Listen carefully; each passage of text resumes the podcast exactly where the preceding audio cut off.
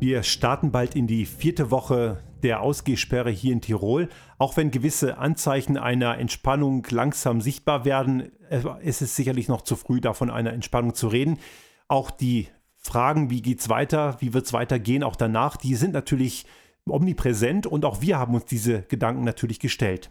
Und in dem Zuge muss ich ganz klar jetzt an der Stelle schon sagen, dieser Podcast wird länger dauern. Normalerweise sind wir im Bereich von 10, 20 Minuten.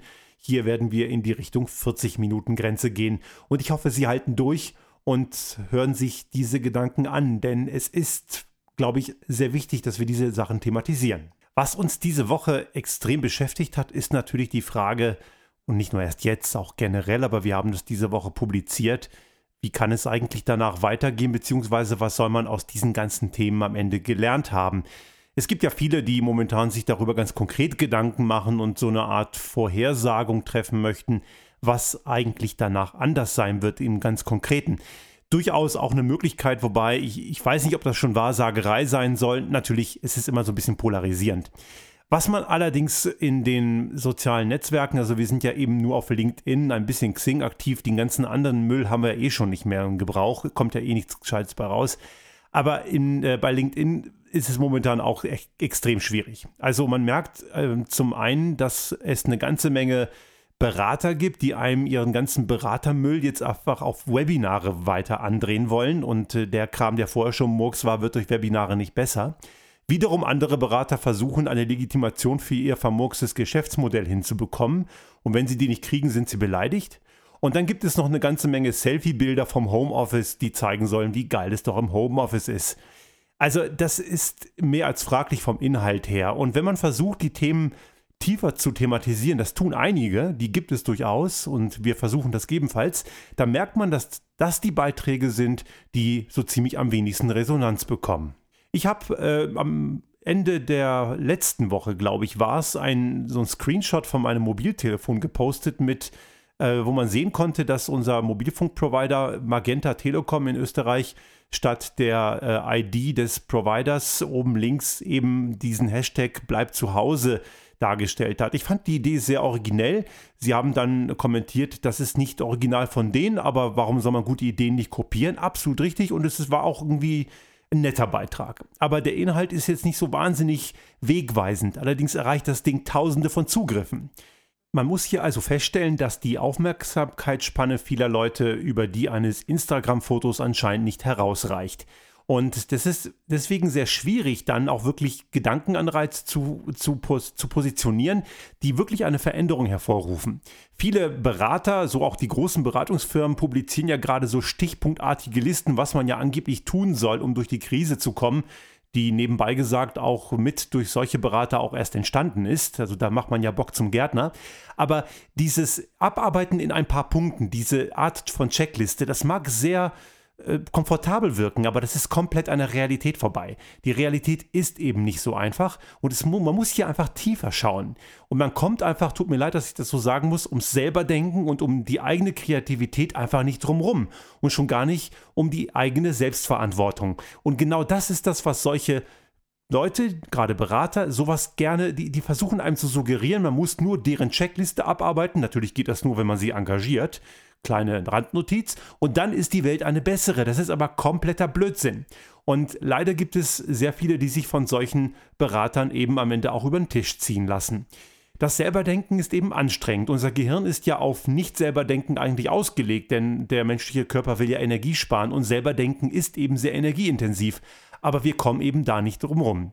Und ich habe daher beschlossen, die Gedanken, die wir uns im Laufe der letzten zwei, drei Wochen intensivst gemacht haben und auch diese Woche in Form eines Beitrags auf LinkedIn Pulse auch publiziert haben, auch in diesem Podcast zu thematisieren.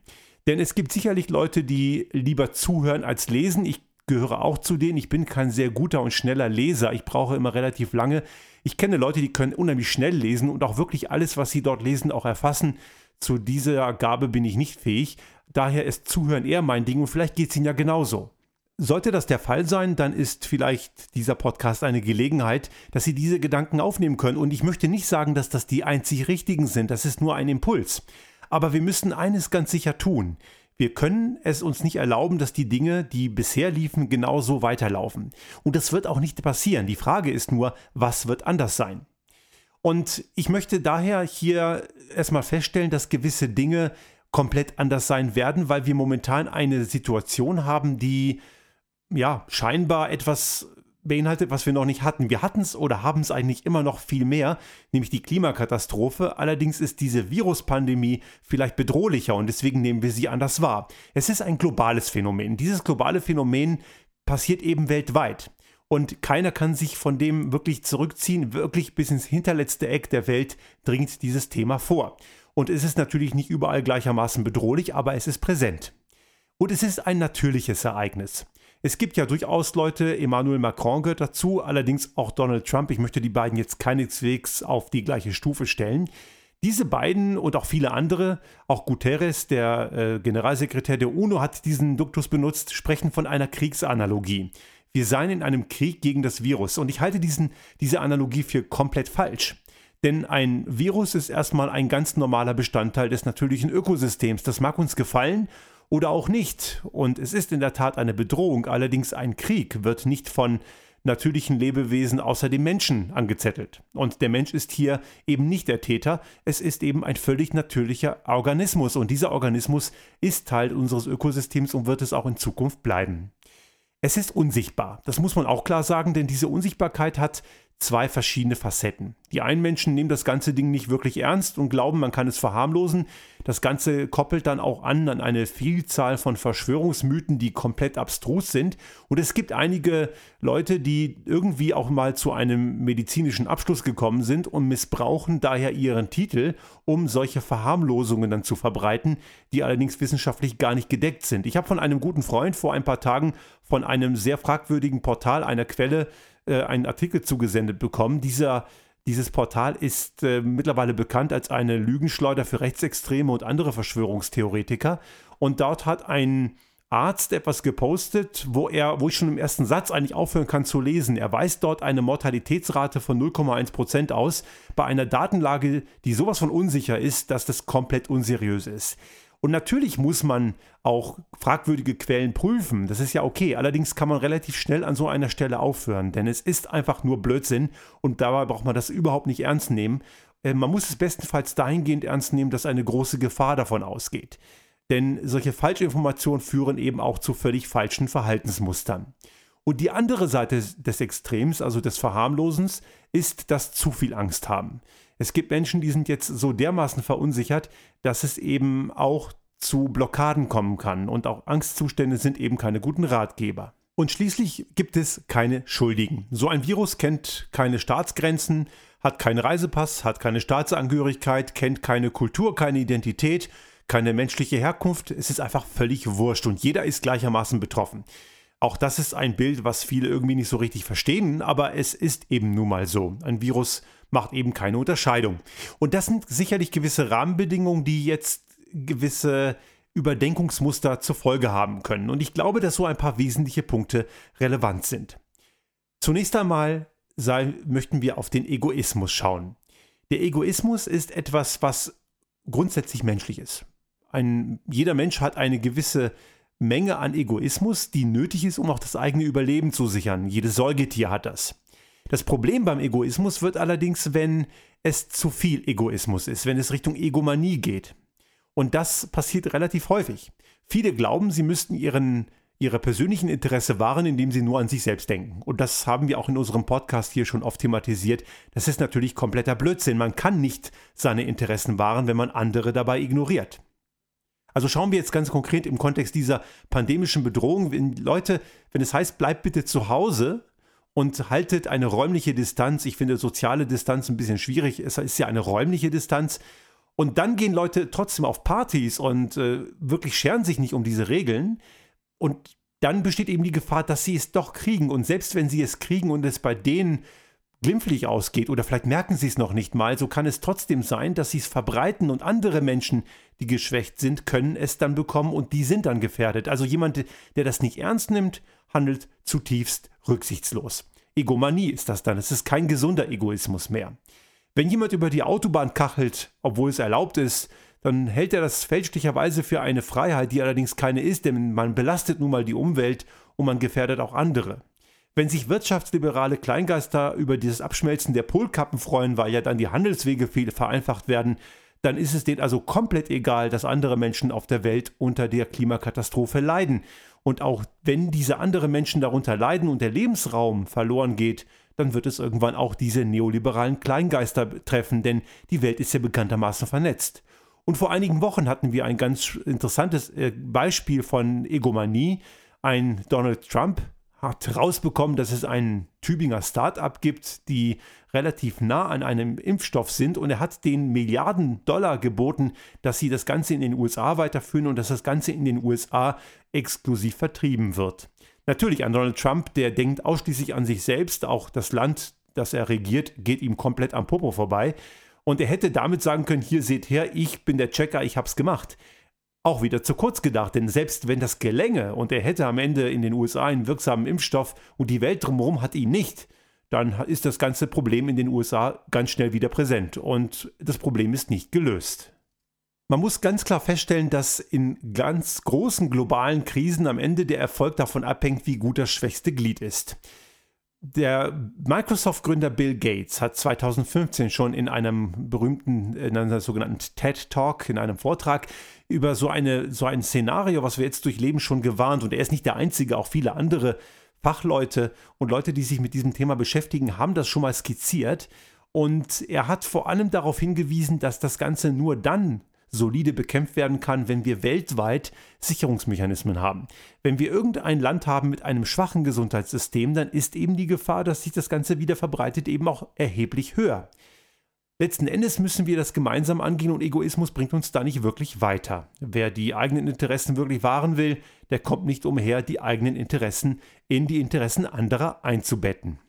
Ein weiterer Punkt ist das Denken und Handeln in globalen Strukturen. Unsere Welt ist vernetzt und das kann man auch nicht zurückdrehen. Wir haben soziale Netzwerke, wir haben das Internet, wir haben internationale Lieferketten, wir haben Nachrichten, die sich um die Welt verbreiten. Auch im Internet verbreiten sich Informationen in nahezu Lichtgeschwindigkeit. Also das ist nun mal so, wie es ist und das ist nicht umkehrbar. Wenn man dann immer noch glaubt, man kann autark in, seiner lokalen, äh, in seinem lokalen Murmeltiergehege bestehen, dann ist das ziemlich weltfremd. Und jetzt gibt es natürlich eine ganze Menge Leute, die glauben, als Gegner der Globalisierung hätten sie immer richtig gelegen, denn man sehe ja jetzt in dieser Pandemie, dass Globalisierung eben Murks ist. Das stimmt eben nicht. Globalisierung hat viele große Vorteile, wenn man richtig damit umgeht. Wenn man Globalisierung so sieht, dass man in einer multikulturellen Gesellschaft, die wir ja weltweit sind, voneinander lernt und sich weiterentwickelt, ist Globalisierung gut, denn Monokulturen, die überleben nicht. In der Natur nicht und der Mensch ist Teil der Natur. Warum sollte es bei Menschen anders sein? Und wir wissen ja aus der Menschheitsgeschichte, dass Menschen sich dann besonders gut entwickelt haben, wenn es eben multikulturelle Durchmischung gab. Sei es in den Melting Pots in den USA oder auch in der Geschichte im alten Ägypten oder in, bei den antiken Griechen oder den Römern. Das waren immer Resultate von starken Migrationsbewegungen. Globale Probleme kann man nur global lösen. Man kann sich nicht von dem, was global passiert, abtrennen. Das sieht man jetzt an der Pandemie. Allerdings sieht man es auch im Kontext der Klimakatastrophe, denn auch das ist ein Thema, was nicht global, was nur global gelöst werden kann und keineswegs nur lokal. Was es braucht, sind kaskadierte Versorgungs- und Lieferketten. Local for Local ist eine tolle Sache. Lokale Strukturen machen da Sinn, aber man muss diese lokalen Strukturen auch in globale Strukturen einbinden. Denn man hat eben internationale Lieferbeziehungen und gewisse exotische Dienstleistungen und Produkte sind eben nur international verfügbar. Die gängigen Sachen, die man wirklich dauernd braucht, das hat auch was mit Nahrungsmittelproduktion zu tun und die gängigen Dienstleistungen sollten, wo es möglich ist, lokal verfügbar sein. Also Local for Local eingebettet in ein globales System macht durchaus Sinn. Und der alte Leitsatz global denken und lokal handeln, der würde sich hier so sehr gut bewähren. Es gibt natürlich den Punkt der Globalisierung, der nicht gut ist. Und auch das passiert natürlich und das führt vielleicht auch berechtigt zu gewissen Globalisierungsgegnern. Denn wenn ein Unternehmen aus reiner Kostengetriebenheit und vielleicht kann man auch Gier sagen, einfach Standorte in sogenannte Niedriglohnländer verlagert, um damit Profite zu maximieren, dann ist das eben auch ein entsprechendes Menschenbild. Man reduziert Menschen eben als reine Ressourcen und verlagert eben in Niedriglohnstandorte. Das spart vermeintlich Kosten. Wir wissen allerdings, da gibt es ja viele Beispiele. Nokia ist ein recht bekanntes Beispiel, als die von Bochum nach Rumänien verlagert haben, aber es gibt viele andere auch, dass das auch für die Unternehmen oft nicht wirklich viel bringt, denn diese sogenannten Total Cost of Ownership, kurz TCO, ist ja auch eine Illusion, die einem so eine Kontrolle des gesamten Systems suggeriert. Allerdings ist das eher so eine Scheinkontrolle. Darüber hinaus werden andere Länder auch ausgebeutet, denn sie haben oft nicht die Umweltauflagen oder Arbeitsauflagen wie manche äh, Heimatländer von großen Unternehmen und dann wird auch dort ein entsprechender Schaden verursacht, sowohl volkswirtschaftlich als auch ökologisch. Auch das ist eine Art von Ausnutzung der globalisierten Welt. Und schließlich und letztlich werden auch Subventionen und Strafzölle als Instrument eingesetzt, um die eigene Industrie in anderen Binnenmärkten weiter zu pimpen. Also gerade in, in Entwicklungsländern passiert das sehr oft. Dort werden wirklich Billigwaren entsprechend subventioniert angeboten, dass der lokale Wettbewerb oder die lokale Landwirtschaft dagegen gar nicht anstinken kann. Und dann ist das ebenfalls ein Missbrauch der Globalisierung. Das sind natürlich Themen, die es nicht geben sollte. Und wenn wir Globalisierung richtig einsetzen, wie eben zuvor beschrieben, dann ist das eine große Chance. Diese Krise könnte ein, ein Anstoß sein, diese negativen Seiten der Globalisierung auf den Prüfstand zu stellen und am besten komplett zu eliminieren.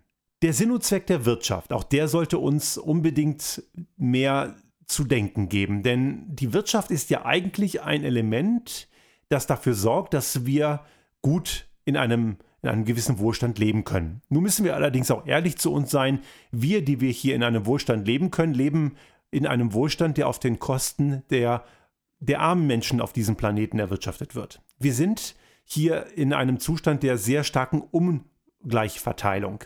Und das muss uns klar sein, denn wenn wir hier etwas erzeugen, dann passiert das eben oft auf Kosten derer, die eben nicht viel haben durch entsprechende Verlagerung, wie gerade eben besprochen. Wir müssen also uns nochmal bewusst werden, welchen Sinn und Zweck hat Wirtschaft. Und die Wirtschaft muss der Gesellschaft dienen und nicht umgekehrt. Es wird immer schwierig, wenn gewisse Wirtschaftsleistungen, gewisse Branchen eigentlich nur einen Zweck haben, nämlich die Vermehrung von Kapital. Dann werden sie zum Selbstzweck und richten damit entsprechend großen Schaden an. Ein sehr gutes Beispiel für solche Schäden sind sogenannte Leerverkäufe.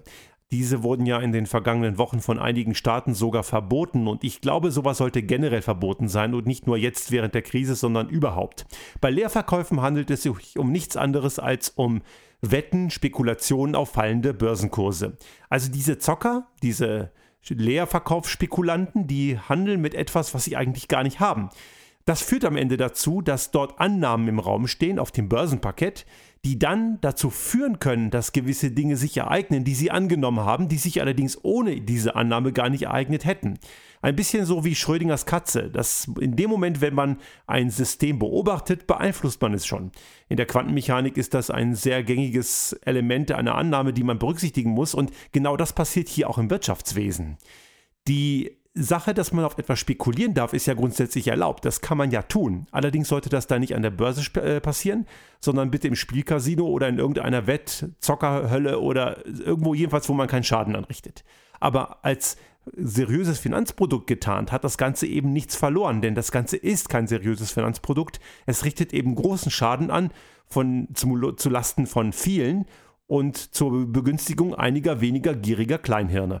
Generell gilt das aber für alle Unternehmen. Unternehmen müssen halt mehr können, als nur jetzt jedes Jahr in ihren Geschäftsberichten die üblichen CSR-Hohlphrasen rauszuballern.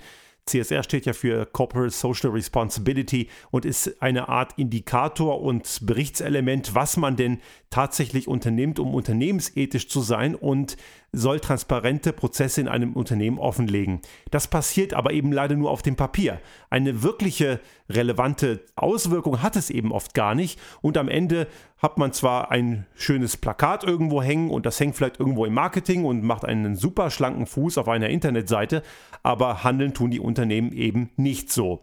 In den vergangenen Tagen gab es ja so Meldungen, dass Unternehmen wie Adidas, HM oder Deichmann nicht mehr gewillt waren, ihre Mieten, ihre Ladenmieten weiterzuzahlen und gleichzeitig hätten sie Aktienrückkäufe getätigt und Dividenden ausgeschüttet. Alle, die das angekündigt haben, haben das zwar wieder zurückgenommen, allerdings muss man davon ausgehen, dass das nicht aufgrund irgendeines Verständnisses passiert ist, sondern eher, weil der öffentliche Druck groß geworden ist. Es ist gut und richtig, dass diese Diskussion jetzt angefacht wird und ich hoffe, es bleibt auch dabei. Und ich muss mir hier die Frage stellen, warum man so eine Krise dazu braucht. Wir ähm, haben diese Thesen, diese Unterscheidung zwischen legal und legitim, das thematisieren wir hier in dem Podcast und auch in unseren anderen Publikationen schon seit vielen Jahren. Und jetzt plötzlich glauben einige Volkswirte und einige Journalisten, sie hätten den Stein der Weisen erkannt. Aber es ist wirklich gut, dass es wenigstens jetzt passiert. Die Frage ist eben nur, was machen wir daraus? Es muss also irgendwann mal ein Image entstehen, dass es einfach ekelhaft und asozial ist, wenn man eine Unternehmung führt, die die Gesellschaft ausnutzt. Es muss ein richtig negatives Image dabei entstehen. Klar, es wird dann immer noch Leute geben, die sagen, ich finde mich trotzdem ziemlich geil und denen ist das Ganze komplett egal, wenn sie ein negatives Image haben, solange der Umsatz und der Gewinn kommt. Das fällt dann in die Kategorie No Brain, No Pain. Aber wir wissen, dass diese ganzen Macher in diesem Bereich, diese Akteure, ziemliche Psychopathen sind, denen ihre Außenwirkung verdammt wichtig ist. Und dieses Wichtigsein der Außenwirkung ist, glaube ich, die schärfste Waffe gegen solche gierigen Kleingeister. Und dann kann etwas wirklich rauskommen, was eine gesunde Wirtschaft aufgrund eines sozialen Zwangs hinwegtreibt. Und das führt uns zu unserem nächsten Themenblock. Schauen wir auf die Marktwirtschaft. Die Marktwirtschaft ist ja etwas, was wir als Erfolgsmodell schon seit Jahrzehnten feiern. In den späten 80ern oder 1990 etwa ist ja der ganze Ostblock zusammengebrochen. Und damals hat man geglaubt, und man glaubt es auch heute, der Sozialismus hat nicht funktioniert und der Kapitalismus hat gewonnen. Gut, der Sozialismus hat tatsächlich nicht funktioniert und da sind sich, glaube ich, so ziemlich alle einig, bis auf wenige Ausnahmen. Die Idee von Marx und Engels ist sicherlich eine sehr gute. Allerdings wissen wir, dass der Mensch einfach nicht dazu passt. Der Mensch ist eine gierige Spezies und eine asoziale Spezies und deswegen funktioniert das einfach nicht. Jetzt glauben wir allerdings, also einige von uns, dass der Kapitalismus hingegen funktioniert und auch das ist ein Trugschluss. Auch im Kontext von Ökologie und, und Klimaschutz sollten wir gemerkt haben, dass es nicht geht, aber wir merken es auch gerade jetzt in dieser Krise. Denn diejenigen, die glauben, dass der freie Markt alles regelt, also die ganzen Hayek-Anhänger und diese ganze neoliberale Posse, die also meinen, keine Regularien, Markt regelt über Angebot und Nachfrage, da muss man klar sagen, der Markt ist einfach eine asoziale Sau. Denn ähm, wenn der Markt alles regelt, dann ist das nichts anderes als Anarchie. Schauen wir uns zum Beispiel jetzt an, was passiert im Kontext von Schutzausrüstung wie eben Schutzmasken, Schutzkleidung für die Versorgung von Kranken und älteren Menschen in, in vielen Ländern, wo jetzt genau diese Schutzausrüstung Mangelware ist. Es gibt Leute, und das gilt auch für Desinfektionsmittel und vieles andere, es gibt Leute, die horten das oder stellen es sogar her und hauen das zu horrenden Preisen auf den Markt. Die machen also jetzt einen riesigen Reibach damit, dass es eben diese Notsituation gibt. Damit wir uns richtig verstehen, keiner erwartet, dass die das verschenken. Die sollen damit ihren Umsatz machen und die sollen damit auch verdienen. natürlich müssen sie damit auch Gewinn machen, denn sie sind ja nicht die karitative Organisation vor dem Herrn. Aber die Frage ist, wie viel Gewinn? Unter normalen Umständen wird so ein Mundschutz für 30, 50 Cent verkauft. Wenn so ein Ding jetzt 3 oder 5 Euro kostet, dann ist das eine brutale Schieflage. Denn wenn Sie mit 30 bis 50 Cent schon Gewinn machen, warum sollten Sie jetzt viel mehr machen, nur weil die Notsituation da ist? Und dadurch, dass diese Produkte so teuer werden, gibt es dann Länder, die können sich das nicht so gut leisten und dort sterben dann eben sehr viele Menschen. In den USA zum Beispiel gibt es Bundesstaaten, die sich dabei überbieten, um diese Schutzausrüstung zu bekommen. Also selbst innerhalb der Vereinigten Staaten gibt es dort einen Konkurrenzkampf. Und das kann es nicht sein, denn damit hängt am Ende das Überleben von Menschen am Geldbeutel der entsprechenden Region oder sogar der entsprechenden Individuen. Und beim Thema Gesundheit und Überleben sollte es, wenn wir gut entwickelt wären, keine Ungleichheiten geben. Wir wissen allerdings, dass es das gibt und das spricht nicht gerade für die Spezies Mensch. Es gab mal den Begriff der sozialen Marktwirtschaft und einige behaupten fälschlicherweise, wir hätten dies. Hätten wir das wirklich, dann gäbe es viele Eskapaden nicht. Denn es gibt schon, ja, vielleicht hat es diesen, diese soziale Marktwirtschaft vielleicht bis in die 80er mal gegeben, aber ich würde nicht sagen, dass wir das heute haben. Der österreichische Ökonom Stefan Schulmeister spricht im Kontext des heutigen Wirtschaftssystems sehr treffend von Finanzkapitalismus. Wir leben in einem Kapitalismus, in dem alles legitimiert wird, was zur Befriedigung von Effizienz und Profitgier nützlich ist. Dabei werden Gewinne privatisiert und Verluste sozialisiert. Und das ist nicht erst jetzt in dieser Pandemie so und auch nicht erst seit der sogenannten Finanzkrise, die eigentlich eine Vertrauenskrise war damals im Bankensektor 2008, 2009. Wir haben das im Alltag schon seit Jahrzehnten und auch bis heute und da regt sich nur kaum jemand drüber auf. Beispielsweise die Hersteller von Alkoholgetränken, die machen enorme Gewinne damit. Allerdings die Folgen von Alkoholismus, nicht nur die gesundheitlichen, auch die sozialen, die bleiben an der Allgemeinheit hängen. Denn wenn jemand wegen einer Alkoholabhängigkeit seinen Job verliert und am Ende vom Sozialamt aufgefangen werden muss, was richtig ist, dass die Leute aufgefangen werden, allerdings sind das Schäden, die, die durch den Alkoholkonsum entstanden sind und an diesen Schäden ist derjenige, der den Gewinn gemacht hat, nicht mehr beteiligt. Das gleiche gilt im Übrigen für die Tabakindustrie oder auch beim Glücksspiel. Im Übrigen auch Teile der Automobilindustrie handeln so asozial, denn diese gesamten Vergiftungserscheinungen und die Probleme der Atemluft in den Städten, momentan ist es ja etwas besser, äh, aber das, das, auch das Problem ist eben an die Allgemeinheit ausgelagert. Man muss sich also hier die Frage stellen, ob es möglich sein darf, mit allem in jeder Art und Weise Gewinn zu machen. Zunächst einmal, glaube ich, gibt es gewisse Bereiche, die müssen von der Profitmaximierung oder von der, von der Gewinnmaximierung komplett ausgeschlossen sein. Das sind die Dinge, die die Grundbedürfnisse des menschlichen Lebens abdecken. Dazu gehört zum Beispiel Gesundheitsversorgung, Wohnen oder gewisse Infrastruktur. Warum muss bitte ein Krankenhausbetrieb Profit machen? Es gab äh, vor einigen Jahren schon die Aussendung von, vom Fresenius-Konzern, zu dem auch die Helios-Gruppe gehört, die klar gesagt haben, dass die Krankenhäuser in dieser Gruppe 15% EBIT machen sollen. Das ist einfach nur Wahnsinn, denn das Gesundheitssystem ist in sich schon teuer genug. Warum muss man dann noch den Profit von gierigen Aktionären dabei noch erwirtschaften? Das macht einfach keinen Sinn. Ein Gesundheitsbetrieb muss natürlich kostendeckend sein und natürlich muss er einen gewissen Gewinn erwirtschaften, den man dann reinvestieren kann in zukünftige Weiterentwicklung und auch in Innovation.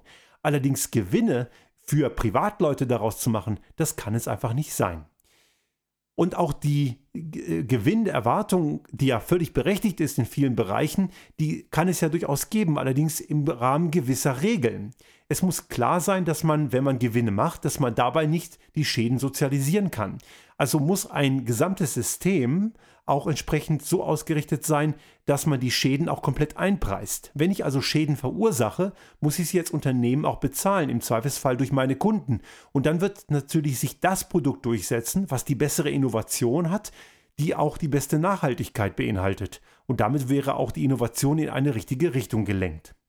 Wir brauchen also ein Wirtschaftssystem, das ein intern eingebautes Gleichgewichtssystem hat zwischen Profit auf der einen Seite und Verantwortung auf der anderen.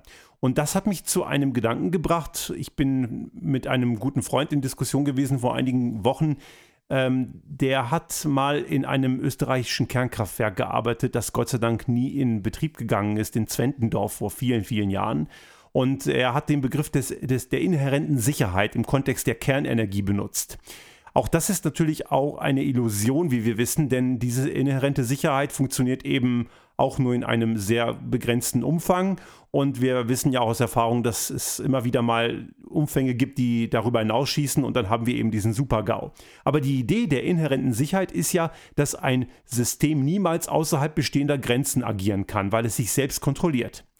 Die Natur kennt sowas. Ein inhärentes Sicherheitskonzept kennt man in vielen Systemen innerhalb der Natur, wobei es auch da immer wieder mal zu Grenzüberschreitungen kommt. Und als Beispiel dafür nehme ich mal das Leben eines Sterns. Ich habe ja vor einigen vielen Jahren mal Astrophysik gemacht, als ich Diplom geschrieben habe im Fach Physik. Und wenn man die, die Stabilität eines Sterns begreifen will, da kommt man eben um den Begriff des hydrostatischen Gleichgewichts nicht drum das ist ein Gleichgewicht zwischen Gravitation auf der einen Seite, weil ein Stern hat ja eine Masse aus eben ganz viel Gas und dieses Gas ist eben schwer und je dichter man in die Mitte kommt, desto kompakter wird es und desto schwerer wird es und dadurch hat man natürlich diese gravitative Kraft. Das zieht den Stern eben nach innen. Aber dem steht der Strahlungsdruck entgegen. Im Inneren des Sterns passiert ja das, was wir künstlich auch versuchen auf der Erde herzustellen, allerdings bisher noch nur mit mäßigem Erfolg, nämlich die Kernfusion. Im Fall der Sonne, ein ganz normaler Hauptreihenstern, dort wird eben Wasserstoff zu Helium fusioniert. Und dabei wird sehr, sehr viel Energie frei und diese Energie drückt entgegen der Gravitation nach außen. Und das ist der Grund, warum ein Stern überhaupt zu seinen Lebzeiten stabil ist. Er steht eben in diesem Gleichgewichtssystem. Also er fliegt nicht auseinander, weil die Gravitation dagegen wirkt und er kollabiert auch nicht, weil der Strahlungsdruck dagegen wirkt. Und genau ein solches Gleichgewichtssystem brauchen wir auch in der Wirtschaft. Mechanismen, die dazu führen, dass es eben nicht diese Eskapaden von Gewinn Umtriebe gibt, die wirklich über jeden Vernunft und über jede Moral und über jeden Anstand hinausgehen. Und auf der anderen Seite brauchen wir natürlich auch einen Wettbewerb, der auch Profiteanreize bietet, weil der Mensch eben Profitanreize braucht, um innovativ zu sein, um Ideen zu entwickeln. Und ein gewisser gesunder Wettbewerb braucht es eben auch. Und wie wir schon gesagt haben, der Sozialismus ist ja unter anderem daran auch gescheitert, dass es eben diesen Wettbewerb nicht gab, weil ja alles gleichgeschaltet war. Und damit das funktioniert, braucht es eben Grenzen, so eine Art Leitplanken, Spielregeln. Und diese Grenzen müssen wir beschreiben und diese Grenzen müssen wir auch einfordern und kontrollieren. Denn nur so funktioniert letzten Endes eine soziale Marktwirtschaft. Und nun gibt es sicherlich einige Leute, die kommen da auf komische Ideen und die würden dann sagen, Grenzen, Verbote und sowas, das sei eben, da sind wir gleich im Sozialismus oder in der Diktatur. Das ist aber völliger Quatsch, denn es gibt keine freie Gesellschaft, die keine Verbote oder Grenzen kennen würde. Das wird oft als Argument verwendet von Leuten, denen diese diese Verbote einfach gerade mal nicht passen. Und das ist eben sehr scheinheilig. Die Frage ist, wie diese Verbote zustande kommen.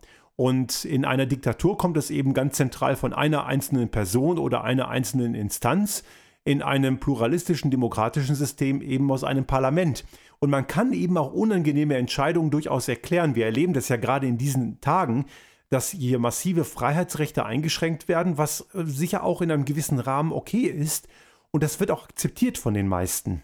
Der Grund, warum das akzeptiert ist, ist, dass es eben erklärbar ist. Und wenn man das sauber erklärt, dann kann es durchaus funktionieren. Schauen wir auf den letzten Punkt, der als Gedankenanstoß wichtig sein kann, nämlich die Rollen und Bedeutung von Nationalstaaten.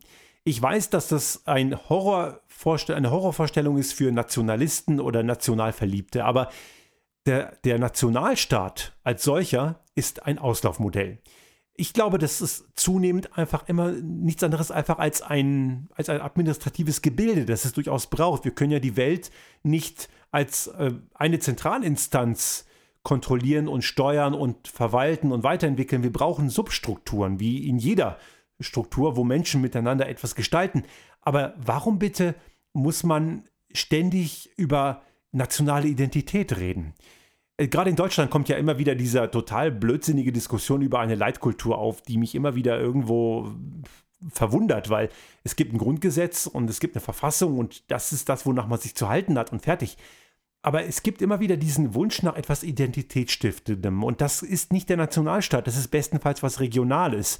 Äh, auch in Österreich ist das so, ist ein recht kleines Land mit noch nicht mal 9 Millionen Menschen aber wenn man sich gewisse Bräuche und identitätsstiftende Elemente hier in Tirol anschaut und schaut, wie es in Wien ist, dann hat das miteinander nicht mehr viel zu tun, außer dass die vielleicht so was ähnliches wie Deutsch sprechen, aber das war es auch schon.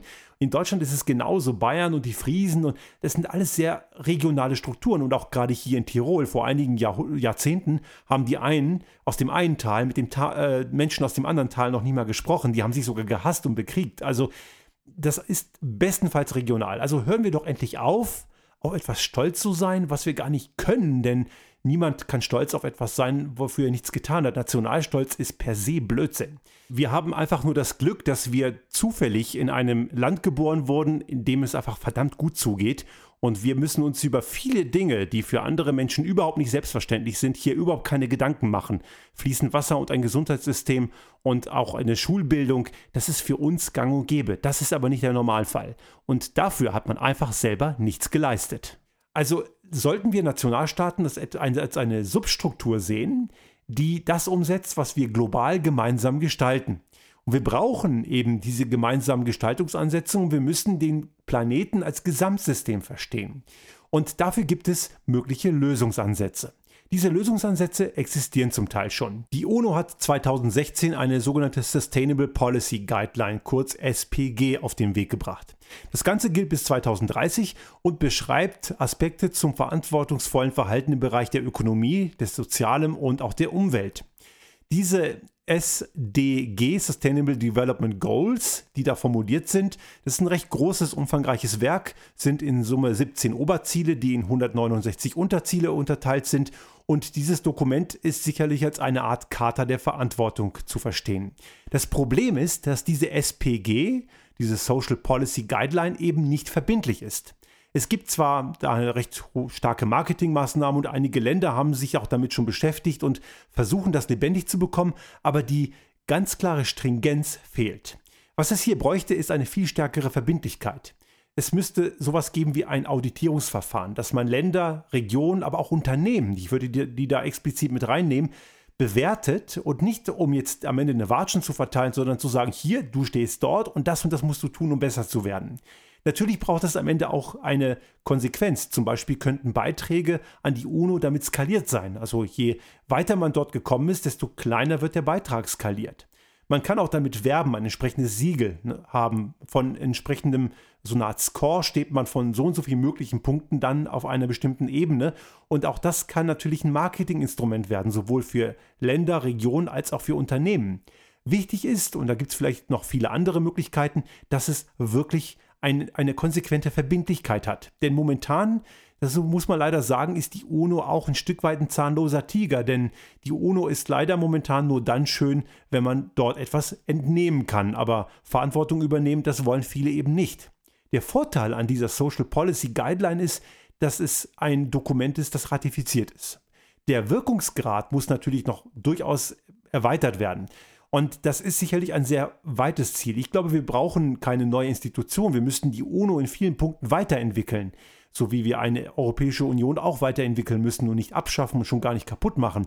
Aber was wir durchaus tun können, wenn wir sagen, das ist uns jetzt für den Anfang zu groß, dann hält uns niemand davon ab, das Ganze auf der europäischen Ebene zu tun oder aber auch noch kleiner auf einer unternehmerischen Ebene.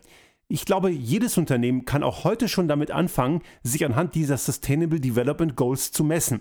Wir haben das zum Beispiel auf unserer Homepage mal ausgeführt und haben uns schon vor einigen Monaten darüber Gedanken gemacht, was können wir als kleines Unternehmen, und wir sind wirklich ein sehr kleines Unternehmen, was können wir tun, um anhand dieser Leitlinien dazu beizutragen, dass unser unternehmerisches Handeln zu einer besseren Welt beiträgt man muss das auch explizit sagen, denn das Problem ist, dass viele, wir erleben das ja beim Umweltschutz, ganz oft erstmal auf andere zeigen, damit sie bloß selber nichts tun müssen. Und wenn wir auf Europa schauen, auch da brauchen wir eine klare Konsequenz. Ungarn hat jetzt ein, eine Reform verabschiedet, die quasi Viktor Orban und seine Fidesz-Partei zur Diktatur machen. Und das darf es in der EU nicht geben. Und ich erwarte hier ein ganz klares Signal, auch jetzt Ungarn auszuschließen.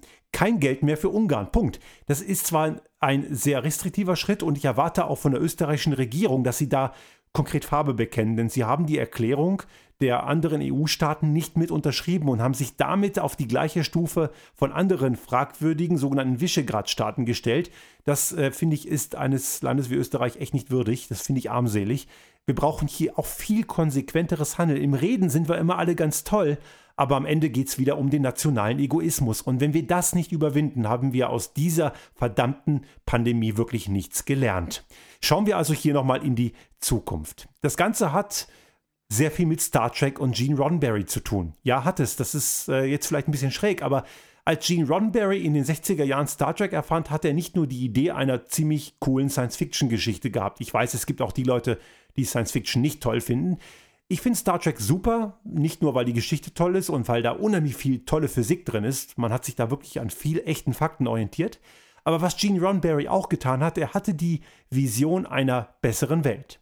Eine Welt, in der es keine Gier gibt, kein Streben nach Profitmaximierung, es gibt nicht mal mehr Geld und auch die Ungleichheiten zwischen den verschiedenen Menschen und anderen Spezies als auch die Umweltzerstörung, die ist einfach weg. Er postulierte eine Welt, die einfach eine viel bessere ist. Und ein weiterer wichtiger Aspekt seines Postulats ist, dass das erst dann möglich sein könnte, wenn es eine globale Bedrohung gibt, die im Fall von Star Trek extraterrestrisch war.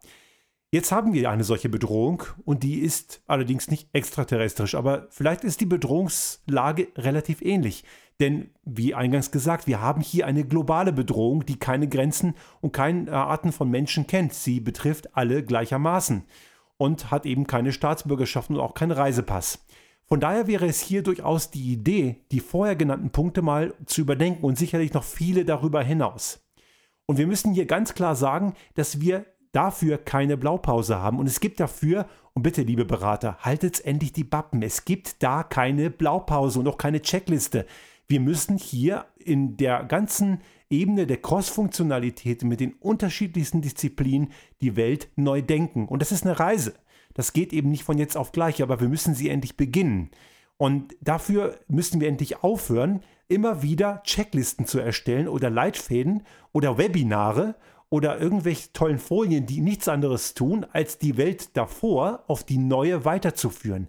Das bringt uns am Ende null weiter. Und jetzt sind wir an dem Punkt, wo wir feststellen müssen, diese Pandemie ist nicht die erste globale Bedrohung, es ist mindestens die zweite, denn die Klimakatastrophe, die haben wir schon länger, die kennen wir seit den 70er Jahren, nur wird die nicht als so eine massive Gefahr angesehen wie jetzt diese Viruspandemie. Letzten Endes ist es relativ ähnlich. Wir merken vielleicht die Auswirkungen nicht so massiv. Allerdings die Todesfälle durch die Klimakatastrophe, die gibt es auch. Aber der Zusammenhang ist nicht unbedingt so offensichtlich sichtbar. So, jetzt sind wir am Ende dieses wirklich lang geratenen Restart Thinking Podcasts. Wir haben jetzt wirklich die halbe Stunde erstmalig gesprengt. Ich weiß, das ist lang und ich hoffe, Sie haben bis hierher durchgehalten. Es ist leider nicht möglich, diesen komplizierten Sachverhalt in 10 Minuten abzuhandeln. Es geht nicht. Es gibt da draußen eine ganze Menge tolle Ideen.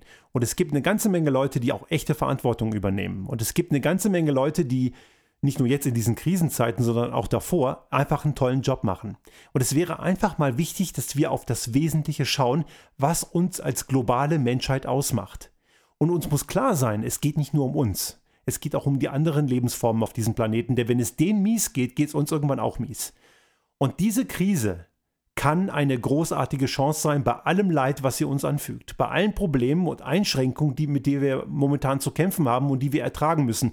Und wir in unserer Gesellschaft, uns geht es ja eh noch gut. Es gibt wirklich Länder, da ist es einfach noch viel schlimmer und auch denen gilt es zu helfen. Ich finde es schon mal sehr wichtig, wenn wir in Europa jetzt über den Schatten springen und endlich aufhören, nationalstaatlich zu denken. Wenn Italien Hilfe einfordert in Form von Eurobonds oder wie auch immer das dann heißt, dann müssen Länder wie Deutschland und Österreich endlich mal aufhören, nur an sich zu denken. Nur weil man heute stark ist, heißt das nicht, dass man es noch morgen noch sein wird. Und der Spieß kann sich umkehren. Wir brauchen einander. Und bitte lassen Sie uns gemeinsam, und ich fordere explizit die Verantwortlichen in Wirtschaft und Politik auf, diese Themen jetzt ernst zu nehmen. Wenn wir es jetzt nicht tun, dann weiß ich nicht, ob wir jemals zu einer besseren Lösung kommen. Denn diese Pandemie besorgt uns deswegen so viele Probleme, weil wir in der Vergangenheit schon verdammt viel falsch gemacht haben. Wir werden sicherlich nicht verhindern können, dass es solche Phänomene gibt, auch unabhängig davon, ob wir auf diesem Planeten existieren oder nicht. Das Virus hat es schon vorher gegeben und wird es auch nach der Zeit des Menschen geben. Aber wir können viel dafür tun, dass die Auswirkungen davon nicht so brachial sind und dass es uns nicht so sehr trifft. Die Hausaufgaben können wir nur gemeinsam machen.